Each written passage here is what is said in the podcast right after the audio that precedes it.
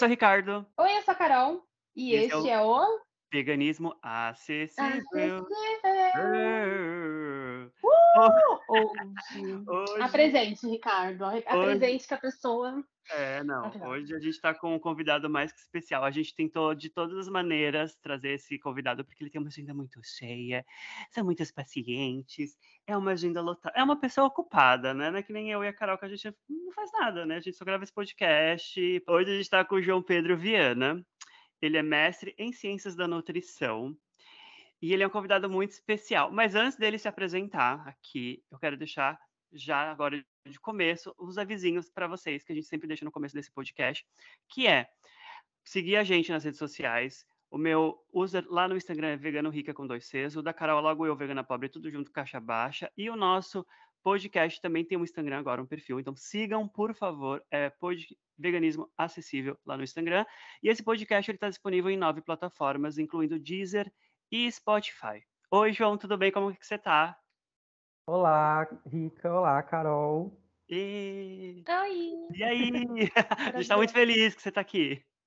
Gente, depois Muito. de muito e muito, né, desencontro, até que enfim vai sair esse podcast. Ai, muito feliz, muito feliz. E eu quero que você se apresente, que você fale as suas redes sociais, um pouquinho de você, pra gente. Pra quem não te conhece, mas assim, você é uma pessoa super conhecida, mas a gente quer que quem não conhece te conheça agora, assim, no começo. Então, pessoal, eu sou João Pedro Viana, sou nutricionista clínico, é, mestre em ciências da nutrição e capacitado em alimentação vegetariana pela Sociedade Vegetariana Brasileira. Já trampo aí com o rolê da alimentação veg desde antes de formar, porque além de ser, né, todo o meu, meu corre aí de trabalho, é o meu estilo de vida, né? Então, acaba que tem todo um peso aí, né? E é isso. É, a minha rede social, Instagram, é o arroba nutrivegetariano.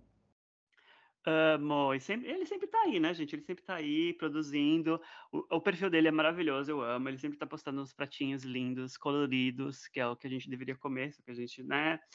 Tem uma vida muito corrida, a gente quer se alimentar melhor, mas o João ele não tá aqui para falar de B12, ele não tá aqui para falar de proteína, porque isso é um assunto batido. A gente já fala isso praticamente não? todo. Ai, é um assunto batido, gato. Desculpa, mas a gente Pode ir falar sobre embora do meu podcast. Eu acho um absurdo. Não, mentira, gente. Mas é real essa relação com o nutricionista e a alimentação. Eu amo falar errado essa palavra, que é o finitis. Que é aquele áudio da mulher falando que ela quer ser finitis, que ela quer ir pra academia e só perder a barriga. E é um áudio engraçadíssimo, mas ao mesmo tempo, porque eu sou estudante de nutrição também, eu vejo uma problemática muito além, né? Que as pessoas elas não buscam uma qualidade de vida. Elas Uhum. buscam a academia ou o profissional de nutrição para ter um corpo de verão, né? Não, não tem relação com a saúde nenhuma. E hoje, nosso país, ele voltou para o mapa da fome.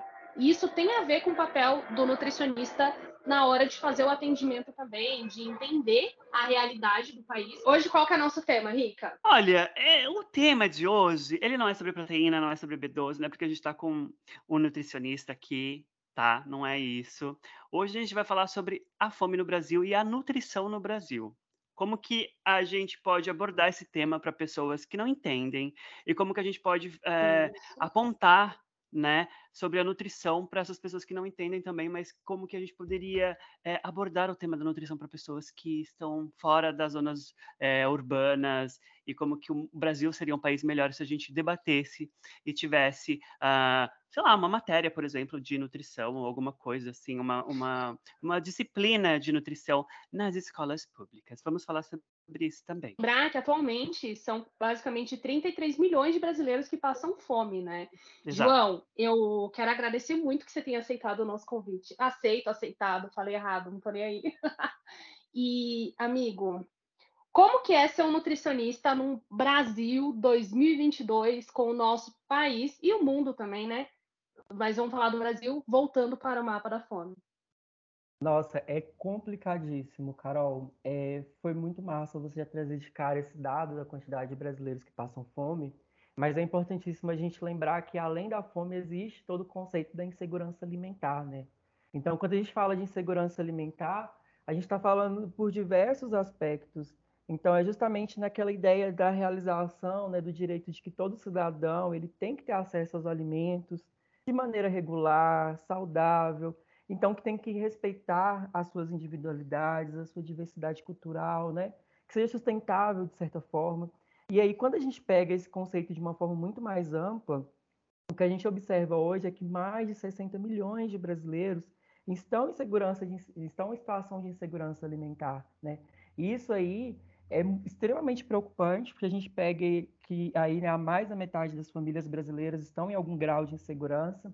Quando a gente pega, então, a questão da situação de pessoas é, de famílias pretas e pardas, a questão fica ainda um pouco mais grave, né?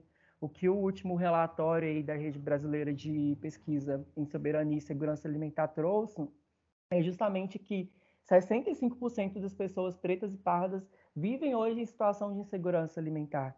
E aí, hoje, quando a gente pensa o Brasil como um dos maiores produtores de alimentos do mundo, é, ter a sua população sujeita a esse tipo de situação é extremamente triste e preocupante, né? E eu falo agora não só enquanto João nutricionista, mas enquanto João brasileiro, ser humano, né? Que precisamos também pensar muito nessa questão né, de uma forma geral, coletiva e mais ampla da alimentação. Muito bom esses dados. É, eu, também, eu também queria agradecer muito por você estar aqui, amigo. É, eu acho que a gente tem que debater esse tipo de assunto justamente por conta que a gente não ficar só no básico, só no raso, né? Só falando de B12, de proteína, que é um assunto que todo mundo já fala. E eu também queria saber de você, é, João, você acha, assim, eu acho, eu particularmente acho, eu não sou profissional da nutrição, eu entendo só o básico também. É, se você acha que se a gente tivesse, por exemplo, né, num, jogando para o lúdico, né, num, numa coisa daqueles folhetos de igreja, sabe, onde tem todo mundo feliz, né, com os animais, aquela coisa toda. se, se, se a gente tivesse uma disciplina, algo, alguma coisa, assim, em escolas, falando sobre nutrição, você acha que ajudaria também essas pessoas a entenderem mais sobre nutrição, a se alimentarem melhor, a aproveitarem mais os alimentos, né? Não jogando. A gente sabe que a gente, a gente desperdiça muita comida, né? Não só pessoas que têm muita grana ou burgueses, mas a gente como pessoas mesmo, a gente desperdiça muito, né? A gente joga a casca da banana fora, a gente joga, enfim, muita coisa fora. A gente não sabe aproveitar o alimento que a gente tem nas nossas casas. Você acha que se a gente tivesse mais conhecimento sobre nutrição, seria também melhor para a gente? Então, atualmente é, é, obrigatório né, ter no currículo escolar, uhum. mas, de, mas de forma transversal, essa discussão da, da alimentação e nutrição. Só que o que, que acontece? É, essa obrigatoriedade ela fica mais naquele ponto de compreender os alimentos do ponto de vista de grau de processamento. Então, é uhum. é conscientização em cima de consumo de alimentos ultraprocessados, de refrigerantes, de, de excesso de açúcar, de gordura. Então fica naquela visão ainda muito limitada sobre alimentação, né? Alimentação mais do ponto de vista micro, é, patológico, e aí não discute de fato a raiz do problema. E é extremamente importante a gente estar fazendo essa discussão em um podcast que pauta, por exemplo, a ideia do veganismo, porque a gente pensar hoje um país, né, igual o Brasil, que é essa extensão territorial toda que a gente tem, né? Que atualmente somos aí o quinto maior país do mundo, né? E cerca de mais de 60% é composta de vegetação natural. E aí a gente pensar que hoje boa parte das nossas terras produtivas elas estão sendo desmatadas de alguma forma para essa produção do agro, né? Da, do agro que não é nada pop. Então assim, é, e aí acaba que hoje em dia a gente tem que fazer até uma reflexão sobre o que é desmatado no nosso país no que é devastado por essa grande produção, essa produção em larga escala, por exemplo, de, de, de animais, de, é, de produção aí em grande escala de outros produtos, né, que acabam também fazendo esse, esse desmatamento de uma forma é, desequilibrada. Mas também, assim, a quantidade de terras produtivas que a gente poderia estar utilizando de forma mais sustentável, pensando aí na ideia da agroecologia, da produção de alimentos, né, de uma forma mais sustentável, então, assim, esse tipo de discussão ele não é pautado na escola. A gente, infelizmente, está aprendendo Sim. só aquela ideia básica mesmo. Assim, então, vamos reduzir o consumo de açúcar, vamos reduzir o consumo de sal, vamos ler os rótulos. Então, as crianças, hoje em dia, elas já têm essa, essa visão, mas ainda, infelizmente, né, não tem muito essa ideia de como preservar, de como cuidar dos impactos dos nossos consumos hoje. Enfim, basicamente isso. E eu quero deixar claro que o voto é secreto, tá? É, não quero influenciar ninguém, mas já influenciando o, o, nosso presidente Lula, né? Ele falou sobre isso na reportagem com o Ratinho, que o Ratinho ele tenta dar, fazer uns questionamentos que eu particularmente não entendi muito sobre a questão do, do movimento sem terra, né? que eles são os maiores produtores de arroz orgânico da América Latina. Eu posso estar errado, alguém me corrige, pelo amor de Deus. E aí ele fala um pouco sobre a questão do ocupar e do, de, da distribuição de terra. E ele fala um pouco sobre essa questão de utilizar uma terra parada para plantio, etc. Então, a gente vê um, um, um, é, é dois extremos, né? Um desmatamento desenfreado e a falta de organização e de preocupação do nosso governo atual. E aí você fala sobre a questão do ensinar é, é, a questão nutricional dentro das escolas, e hoje, com o corte da verba da merenda, a gente vê crianças sendo carimbada para não repetir a merenda, porque não tem para todo mundo, e elas dividindo um ovo, por exemplo. Como é que a gente vai ensinar para essas crianças sobre nutrição, sendo que dentro da própria escola elas acabam meio que passando fome? Eu não sei se eu estou sendo exagerada ou se eu estou sei lá, tipo, aumentando tudo. Mas é, a gente vive um momento muito complicado para a questão é, é, é, é, alimentar no Brasil, né? Porque tem a fome, tem a insegurança, e, e essa fome, essa insegurança, na minha concepção, se eu estiver errada também me corrija, ela mostra muito o racismo estrutural, né? Porque, e o machismo, porque a maioria das pessoas é, que, que são atingidas pela fome e pela insegurança alimentar são mulheres e pessoas negras. Isso são dados. Tem uma matéria do Joio e o Trigo que fala muito sobre isso e, e é muito complicado, gente. É, é, um momento muito delicado. A gente fica até triste. Eu falo com pesar sobre isso, né? Sim, é, é, é justamente isso, Carol. Assim, a, hoje em dia, né, o MST é um dos maiores produtores, na verdade, de arroz orgânico aí do mundo. É, então, pensando nessa questão da produção, Inclusive, foi super criticado né, quando o ex-presidente Lula comentou sobre isso, e aí um monte de gente levantando que não, que não era bem assim, invasões de terras, e aí no final é, saiu aquele documento, aquela matéria incrível mostrando sobre os maiores produtores de arroz integral no mundo, estava lá, de arroz orgânico no mundo, estava lá o MST, assim. Então, não só o arroz, hoje em dia o pois é. café, é. enfim, vários produtos, né, são produzidos aí com base na agroecologia, na questão de sustentabilidade, que é algo extremamente interessante. E quando você coloca essa questão do racismo estrutural, do machismo estrutural, é nitidamente né, um reflexo aí do que a nossa sociedade vive. Então, aquele dado que eu trouxe no começo, só para a gente recordar mais uma vez e ficar chocado, né? É, 65% das pessoas pretas e pardas estão em alguma situação de insegurança alimentar.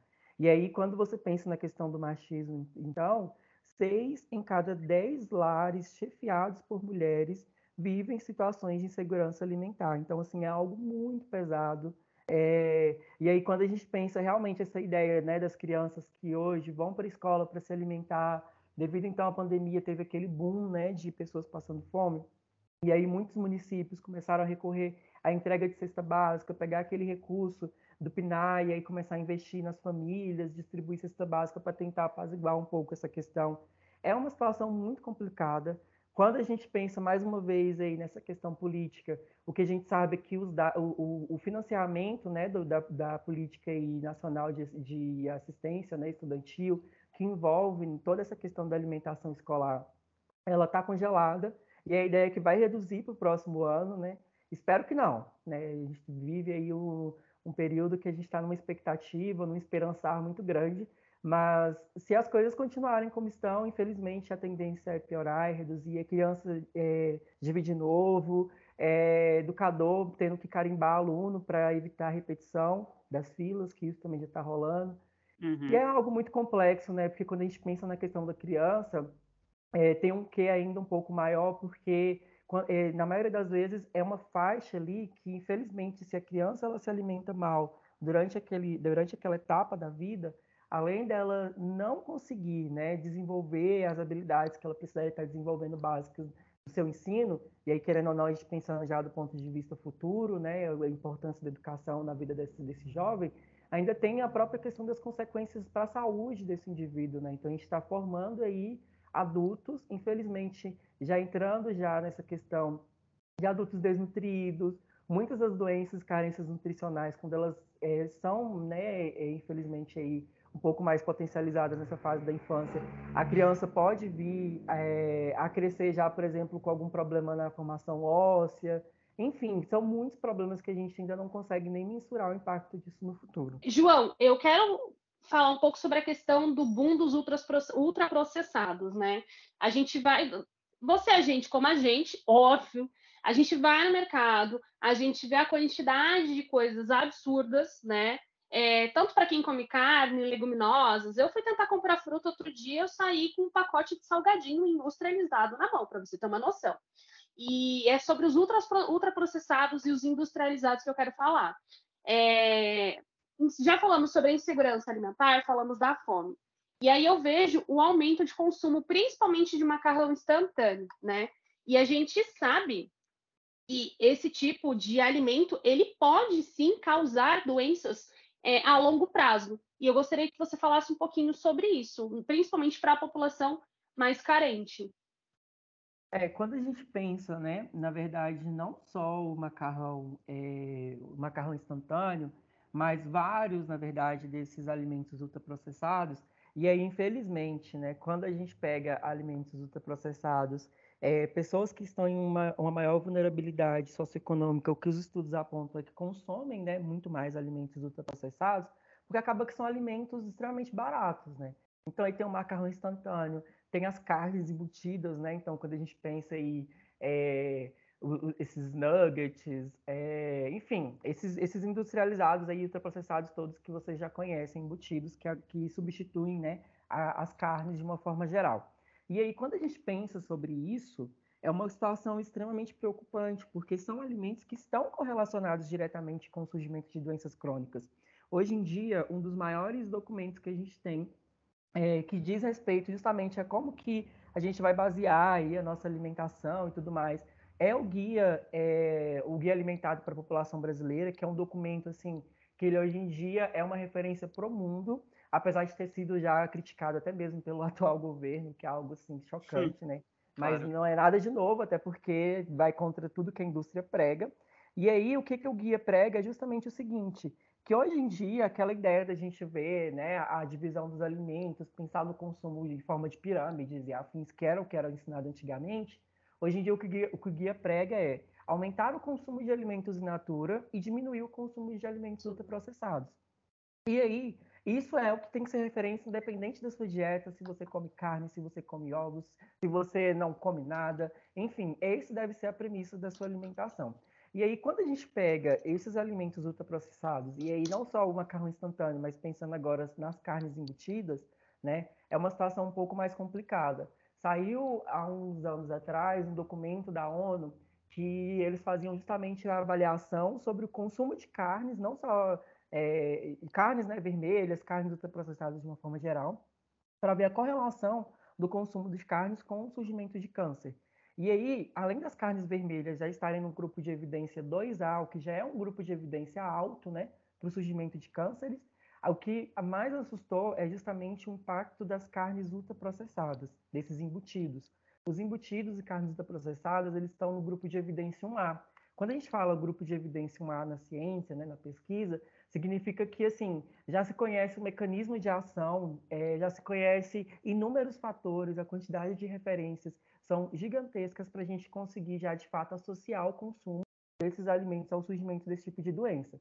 Então, só para vocês terem ideia, é, o que esse documento, assim, uma síntese, né, bem, bem rápida, mas um, cerca de, ali, de 50 gramas de carnes é, embutidas e ultraprocessados, eles tiveram ali um potencial de aumentar em quase 20% o surgimento de doenças, né, e de cânceres, na verdade, é, intestinais, coloretais. E isso é muito expressivo, gente. Quando a gente pensa hoje a população brasileira, mais uma vez, vivendo em situação de insegurança, se expondo ao consumo desse tipo de alimentos aí, em substituição, né? Achando porque ah, vou, vou, não tenho condições de comprar carne, mas eu vou comprar algum alimento ali que seja análogo, né, que seja muito parecido à carne. E aí, levando em consideração que o consumo médio desses produtos é maior até do que esses 50 gramas por dia, então imagina o que, que vai ser esse boom no futuro, né? O Rick ele tinha uma pergunta que era so... ele fez um post, né, sobre é, empresas que utilizam mão de obra análoga à escravidão infantil para o plantio de cacau, né? E a gente sabe muito bem que trabalho escravo humano é ruim, de crianças também, e trabalho análogo à escravidão, ele tem relação com a fome e com a desnutrição. E a desnutrição, ela já é um pouco complicada para caramba. Na infância, mais ainda, porque ela pode é, afetar as crianças e pode pode afetar no, no retardo do crescimento, pode ter queda de imunidade. Então, como que você fala sobre isso com as pessoas? Eu gostaria que você falasse um pouco sobre essa preocupação da desnutrição nesse momento em que o nosso país voltou para o mapa da fome, né? Voltou para o mapa da fome. Então, é muito complicado, né, é, essa questão da desnutrição de uma forma geral. Ontem mesmo nas minhas redes eu estava falando sobre isso, né, inclusive, é, justamente sobre essa questão, assim, porque é, eu tive o privilégio, né, de quando eu entrei na, na, na graduação, no curso de nutrição no ano de 2014, o Brasil não estava mais no mapa da fome, a gente discutia a tal da transição epidemiológica, nutricional que os países em desenvolvimento, como o Brasil em especial, vivia, que as pessoas estavam num boom aí do excesso de peso, a questão da alimentação em excesso, então era um, um auge, assim. E aí eu via muitos professores meus relatar sobre a questão da fome, né? Então, a gente tinha saído do, do mapa da fome, estava nesse boom dessa transição, e aí estava todo mundo assim tentando entender em que contexto que o Brasil estava, né, inserido nesse momento. E aí, é, infelizmente hoje, a gente já está vendo com muito mais frequência essa discussão. E é muito complicado, né, gente? Porque a desnutrição, de uma forma geral, ela, ela pode acarretar problemas seríssimos. Então, por exemplo, uma criança numa fase de desenvolvimento, se ela sofre algum tipo de desnutrição ali, muitos daqueles danos eles podem ser irreversíveis.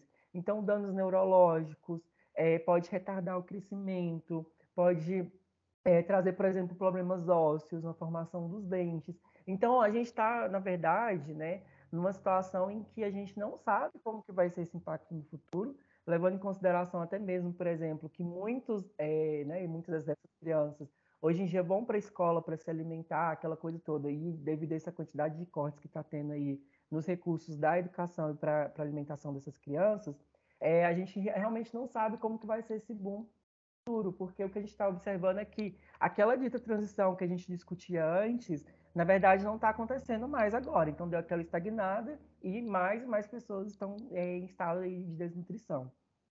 E tem a questão também, João, é... a gente acabou de passar por uma pandemia, né? A pandemia, a gente, eu não gosto de falar que a pandemia acabou porque ela não acabou, né? Os números estão pequenos agora, tem pouca gente hospitalizada, pouca gente pegando na Covid, obviamente a grande maioria, graças a Deus, a gente, e a ciência, claro, a gente conseguiu vacinar muita gente, mas é, muita gente também começou a entrar na fila do osso, não sei se vocês lembram desse caso, a gente viu gente indo pegar comida no lixo, coisa terrível de se ver. Eu nunca imaginei na minha vida ver uma coisa dessas assim acontecendo em 2020, pouquinhos. Então foi uma coisa que me chocou muito. E voltando à questão da desnutrição também, eu queria falar de um caso que é, é meu, assim, da minha família, né? Minha avó, ela nasceu, cresceu e cuidou dos filhos dela, assim, tipo, 11 filhos, é, no interior, no sertão do Ceará. Então, você imagina naquela época como que era a questão de nutrição e de desnutrição também, a questão de alimentar mais de 11 crianças, né?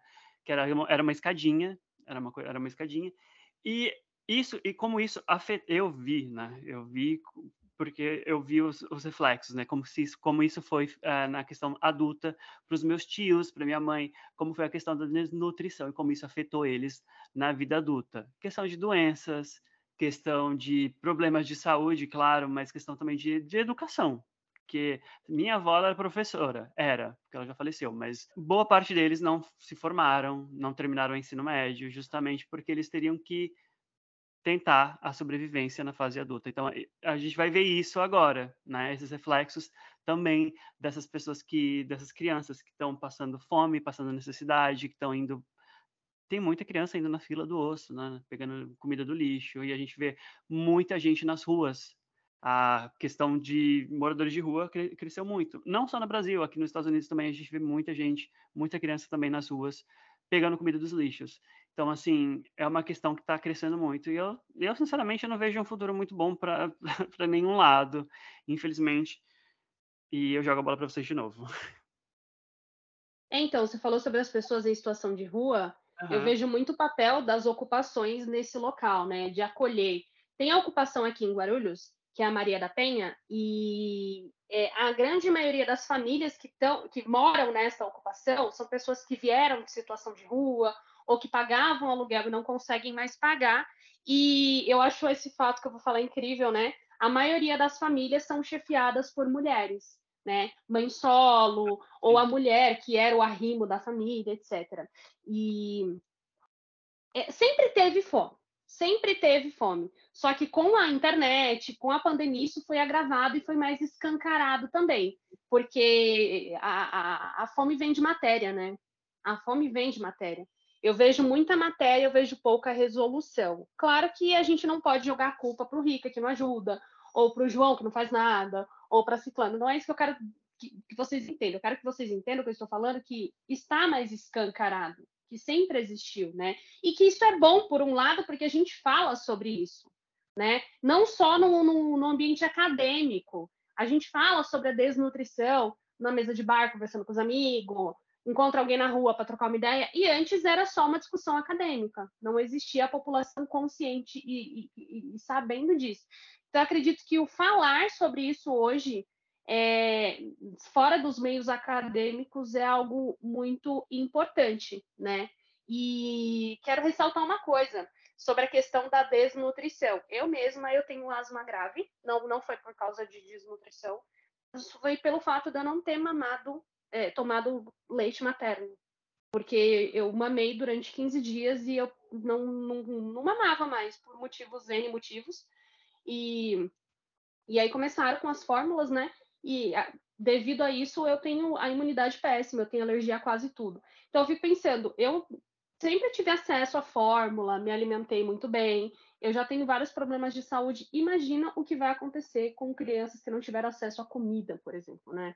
É muito, é muito complicado. Não, o que tem de gente me pedindo ajuda nas minhas redes sociais, assim, tipo, você poderia me comprar uma cesta básica? Você poderia ajudar meus filhos? E eu fico tipo, meu, eu queria ser muito rico para poder ajudar todo mundo. Já ajudei uma galera. Não gosto de ficar falando que eu ajudei, porque eu acho isso chato. Ai, olha aqui, estou ajudando, né? White Savior, tipo Salvador Branco, não é isso. Mas, cara, se vocês olharem nas redes sociais de famosos, oi, é, tipo, desculpa, desculpa estar tá interrompendo aqui, não sei o quê, mas eu, vocês poderiam me ajudar? Eu não tenho nada para comer em casa. Então, assim, você vê que tem uma gente pedindo comida nas redes sociais para outras pessoas, porque eles não têm o que comer. E, assim, o desemprego no Brasil está enorme. Espero que a gente consiga reverter essa situação. Não vai ter milagre, não vai ter milagre depois de 2 de outubro. A pessoa que pegar a presidência, que a gente sabe que vai ser o L, a gente sabe que ele vai ter um, um, pepino gigantesco nas mãos e ele não vai conseguir resolver nenhum grande problema em quatro anos. A gente sabe muito bem disso tudo o que aconteceu nesses últimos anos não vai, não vai conseguir reverter nos próximos quatro. Vai, vai ajudar, claro, nos próximos quatro anos, mas nos outros próximos quatro que a gente vai ver alguma melhora. Mas aí a gente tem que ver também como que uhum. vai ser futuramente, né? O que a, a, Carol falou é importantíssimo, né? Que a gente está uhum. é, tá pontuando esses assuntos em diversos espaços. Uhum. E aí, eu acho que o maior problema, não só quando a gente pensa a fome no Brasil, mas até mesmo na própria gestão da pandemia do país, é o negacionismo. Então, quando a gente tem é, pessoas que estão à frente né, da linha né, de poder, digamos assim, e estão negando esses assuntos, igual, por exemplo, a gente viu o nosso atual presidente lá na ONU falando que o país está às mil maravilhas, que não existe fome no país, que não existe isso, aquilo. Então, quando a gente silencia essas questões, é onde mora o problema porque a gente precisa de entender que a pandemia ela foi uma ela foi não ela tem sido né um caos no mundo de uma forma geral não é só no Brasil.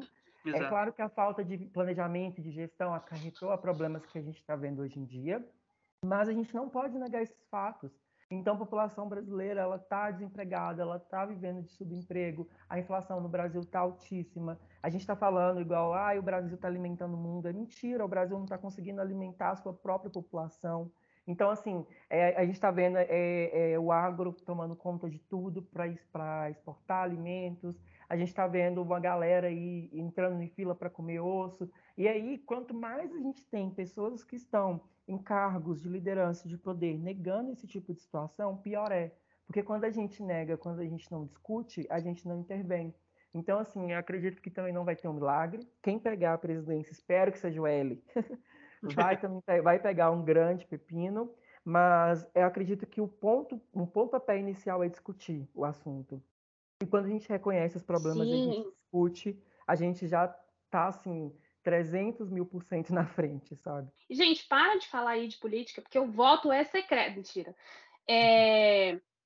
E, e meio que a gente está falando coisas muito tristes, mas são a realidade. Mas em contrapartida, eu tenho visto, eu, Caroline, não é um dado científico, tá? Podem discordar de mim, que as pessoas em outro âmbito, né, elas têm se preocupado um pouco mais com a sua alimentação também, sabe?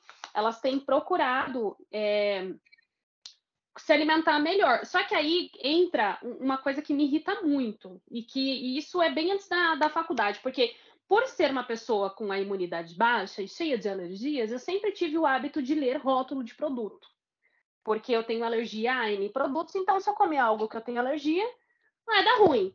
E aí, com esse hábito de ler o rótulo, é, a gente entende que tem muito produto que ele é vendido um pouco mais caro como saudável, que de saudável só tem o nome na embalagem. E aí as pessoas elas tentam buscar uma alimentação mais adequada e caem no conto dessas empresas, né? É, tem uma com nome de N que é a maior enganação e tem vários produtos é, é, é, integrais e etc. Então, tomem muito cuidado na hora que vocês forem consumir. Gente, descasquem mais e desembalem menos. É a única forma de ter uma alimentação saudável. E outra coisa que o João indicou, o Guia Alimentar da População Brasileira, estou vendendo ele por 45, mentira, gente, é zoeira. É só você jogar Guia Alimentar, eu tô rindo, Guia Alimentar da População Brasileira no, no, no, na busca do, do, do negócio aí da internet, que você acha gratuitamente, você pode ler e lá eles explicam por A mais B como ter uma alimentação mais balanceada. E se você descascar mais e desembalar menos, vai ser mais acessível também, porque a gente sabe que produto embutido às vezes ele sai mais caro. E eu sei que a correria do dia a dia é complicado e que as coisas estão cada vez mais caras e a gente está lutando para que isso mude, entendeu? A gente está aí na luta aí mas a gente precisa que você entenda que às vezes você acha que, ah, mas se eu comprar um macarrão instantâneo aqui e comer é muito mais rápido, muito mais. A conta vai chegar, meu anjo, lá na frente. E aí o dinheiro que tu não queria gastar com fruta, que tu não queria gastar com, com legumes, tu vai estar tá gastando com medicamento, tu vai estar tá gastando com exame, ou vai estar tá na fila do SUS esperando aí. E como acontece com muita gente, morre a míngua, tá, gente? Defendo o SUS, defendo para caramba. Já salvou minha vida milhares de vezes mas a gente sabe que não é do jeito que a gente gostaria que fosse. Então, bota a mão na consciência e tenta se alimentar o mais natural possível. Não tô que você não pode comer besteira. Tu pode, mas não vai comer besteira segunda, terça, quarta, quinta e sexta, né? Igual eu, eu faço o que eu digo, mas não faço o que eu faço. Então, tenta dar uma maneirada aí e o guia alimentar é gratuito. Monologuei aqui, meninos, mil perdões. João, eu queria muito agradecer a sua presença aqui. É, eu sei que a gente está numa agenda muito corrida, questão de eleições, você está corrido, eu estou corrido aqui também, porque eu também estou com uns projetos. Semana que vem vou fazer uma live com uma candidata, não vou revelar o nome, tá? Enfim, ah. é, querida, segura esse rojão, segura essa marimba, mon amor. eu vou fazer uma live com uma é candidata. Lula? Não, Zé. Ah, queria muito, mas não é. Eu vou fazer uma, uma live com uma candidata e a gente está nos corres, mas eu agradeço muito você ter participado. Eu sei que a gente fala muito, é uma loucura. Aqui é um bate-papo, não tem roteiro. A gente fala sobre vários assuntos. Tem a questão do Mercúrio retrógrado, que meu computador morreu. A gente, gente rezem aí, mandem Bicha, um... a minha vida é um, um, um Mercúrio retrógrado, retrógrado. a minha vida, porque não é possível. Não é brincadeira, gente. Autodepreciação não vai rolar. Não. Ah mandem um reiki à distância, porque meu computador quebrou, porque tá babado. Queria agradecer muito você ter participado, eu sei que a gente fala muito. Uh, nosso tempo tá corrido, e é isso. Queria agradecer muito. É, façam as considerações finais. O assunto foi muito importante. Não esqueçam de seguir a gente nas redes sociais. E é isso. Bom, é... primeiro, gente, agradecer muito eu queria participar, já, já tem vários né, dias que a gente está trocando ideia, é, nossa, tá fazer é, esse rolê. E tô lá ouvindo o podcast de vocês sempre. Então, assim, sou um super fã, tô divulgando nas minhas redes sempre que possível. Então, muito obrigado mesmo pelo convite. Vamos planejar mais coisinhas juntas. É, e aí é isso, gente. O que a Carol deixou por último aí a questão do guia, é importantíssimo. Leiam o guia, tá? É um documento assim super acessível a leitura dele, então não é aqueles documentos muito técnicos de nutrição. Então, fiquem à vontade. Sigam lá o arroba NutriVegetariano, eu posto muitas uhum. diquinhas acessíveis, rápidas, como otimizar essa questão da semana, né? Eu tenho feito muito isso porque minha vida está um caos. Então eu estou ensinando como organizar as refeições de forma que fique saudável, né? Apesar dessa correria do dia a dia. Foi um papo, né? Muito triste em alguns momentos, porque falar de fome é, de certa forma, triste, mas necessário. Então, assim, espero que todas é, as, as, pessoas que ouviram, né, que estão ouvindo aqui esse podcast, é, se simpatizem, de certa forma, com a discussão e comecem a pautar um pouco mais isso. Agenda um horário com Nutri Vegetariano, né, gente? Vamos consultar um nutricionista. Eu fiz. Ah. Eu fiz uma consultoria com ele, menino do céu. Que oh. tiro foi esse que tá um arraso? É muito bom. ah, é verdade, verdade. Eu fiz, eu fiz. Cliente aqui. Ó, oh, eu quero falar que o Rick ele pediu o reiki, né, para vocês. É, o meu problema ele se resolve com o Pix, tudo bem? Não, mentira. É, quero, quero agradecer o Nutri e o Rica e por mais um episódio desse podcast maravilhoso. E muito obrigada, gente. Foi muito bom. Muito bom. Eu aprendo sempre, assim, é muito bom. Obrigado, gente. Agradeço muito. Preciso marcar minha consulta com o Nutri Vegetariano também, porque o BB12 deve estar, tá, assim, babado, porque já tem o quê? Uns 10 anos que eu não faço exame. É igual as novinhas, meu filho. Tá no chão, tá no chão. Chão, chão. O B12 tá como? Chão, chão, chão, chão, chão, chão. Olha o Lula chegando. Tchau, gente. Tchau. É, ele chegou, já mandou um tchau.